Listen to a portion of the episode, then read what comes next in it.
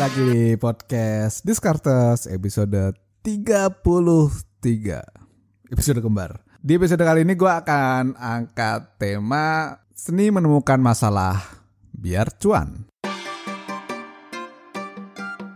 Wow. Oke buat teman-teman semua yang baru join ke podcast Discartes Ini adalah podcast tentang keuangan, investasi, ekonomi, dan bisnis di season kedua, gue akan challenge, gue akan kulik ide-ide dari buku, dari orang maupun berita yang ada di sekeliling kita semua. Jelas ditambahkan dengan ide dari siapa lagi kalau bukan? Ya siapa lagi?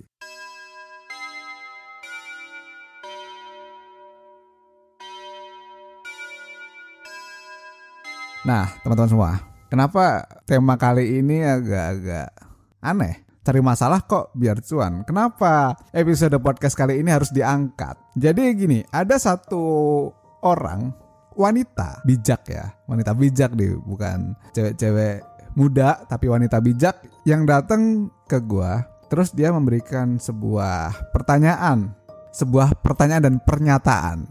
Biar lengkap nih.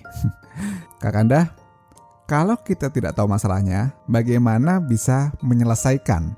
Filosofis banget guys pertama gue mikir uh, ngapain sih ada pertanyaan kayak gini? Tetapi kalau gue renungin masuk akal make sense.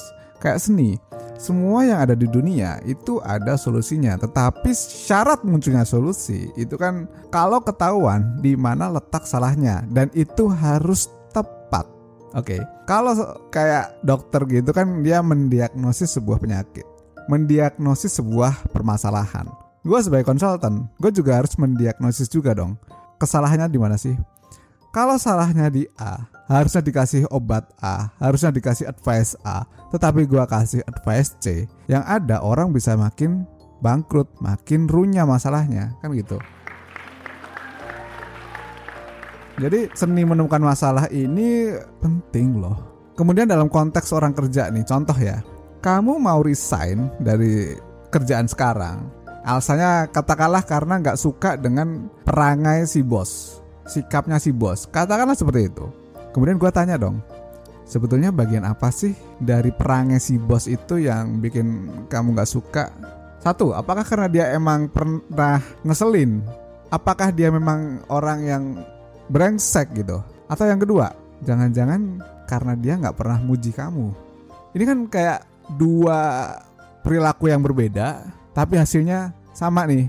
Gue mau keluar karena bosnya ngeselin. Ternyata karena dia nggak pernah muji gue ternyata karena kita butuh diperhatikan butuh diapresiasi. Bosnya emang datar-datar aja. Dia nggak pernah marahin dia nggak pernah kasih feedback memang. Diam cool dingin. Ternyata gara-gara itu kita nggak suka. Gara-gara itu kita ngejudge ah, si bos ini ngeselin. Bisa nggak sih? Bisa banget. Bisa banget itu kalau kita melakukan pindah tempat ketemu bos yang datar-datar lagi kita akan ngomong lagi ternyata bos di A di B di C ngeselin semua. Padahal ya industri kita butuh orang yang datar lempeng gitu. Mungkin loh kayak gitu. Terus guys sadar nggak kalau dari setiap ide yang muncul di kepala itu selalu ditemani dengan yang namanya problem. Jadi kayak alamiah gitu ya nggak sih entah itu sifatnya eksternal, entah itu sifatnya internal, itu selalu kayak ada gitu. Kayak kalau misalnya kita bikin dan muncul nih ide bisnis bakso, apakah kita takut karena susah payah bikin bakso? Atau karena uh, takut sama kena panas? Jadi sebenarnya masalahnya di mana sih? masalah di produknya bakso itu atau masalah ketika proses kita takut kena matahari atau kita takut delivery keliling atau seperti apa sih? Atau jangan-jangan bukan karena si baksonya, jangan-jangan karena kita takut bergerak, ya enggak? Kalau misalnya takut bergerak berarti kita mau bisnis soto ayam, kita mau bisnis yang mirip-mirip juga gak akan menghasilkan sebuah solusi ya gak sih? Ternyata segitu ribetnya mencari masalah. Masalah udah ada dicari ribet lagi. Menukar masalah itu butuh passion jadinya kan. Kayak kita punya ikatan gitu pada sesuatu yang dianggap sebagai masalah kalau lu nggak punya ikatan, maka besar kemungkinan yang ngerasa bodoh amat, ngerasa semuanya baik-baik aja, padahal enggak. Ada nggak di antara kalian yang berkeluarga, pasangan suami istri ngerasa baik-baik aja, padahal seiring berjalannya waktu kalian tuh dim-diman. Ada loh kayak kayak gitu. So, gimana sih menemukan problem? Seninya seperti apa?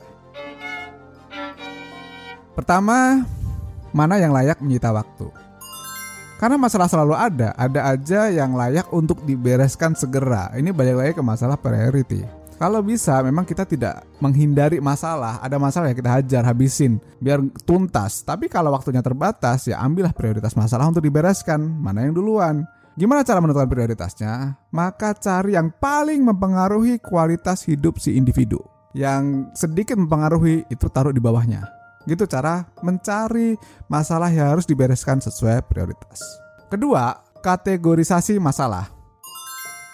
Sumber masalah itu kan beragam nih. Banyak banget. Ada yang sifatnya dari keluarga, ada yang kerjaan, bisnis, uang, pertemanan, dan macam-macam sebagainya. Dari setiap model masalah tadi, kita bikin kategorisasinya. Misalnya di bagian keluarga nih. Kenapa muncul sebuah permasalahan di bagian keluarga? Apa karena waktu? Apa karena kamu tidak memiliki kecukupan uang untuk menghidupi keluarga? Atau karena apa? Tools atau seperti apa? Begitu juga dengan pekerjaan. Kenapa muncul sebuah permasalahan di pekerjaan? Apa karena kamu telat masuk ke kantor? Atau apakah karena alat yang kita miliki di kantor itu tidak mumpuni?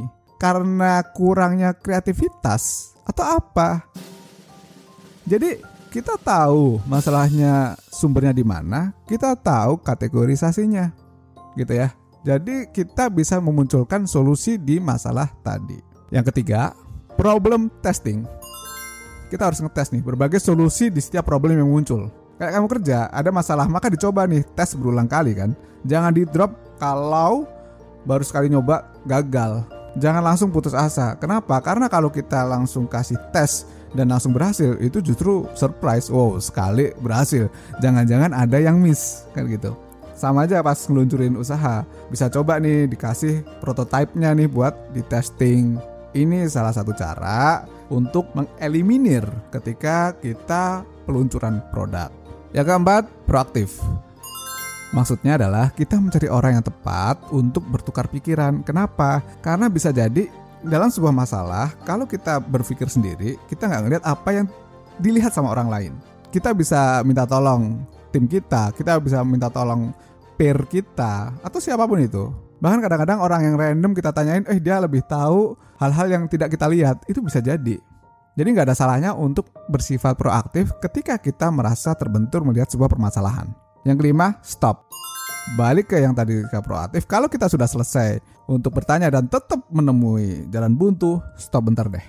Tapi biar gak lupa, lu tulis tuh di notes tentang problem yang kamu punya.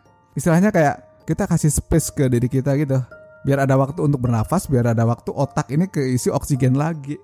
Dengan demikian maka akan berpotensi muncul solusi ya gue gak jamin 100% muncul solusinya tetapi ada potensi ke arah sana. Simpel kan? Ya mudah-mudahan simpel. Mudah-mudahan kalian yang masih bernafas masih diberi masalah karena nggak akan ada habisnya masalah yang ada di dunia ini panjang lu hidup di planet bumi oke sampai jumpa lagi di podcast Descartes episode selanjutnya. Thank you and bye bye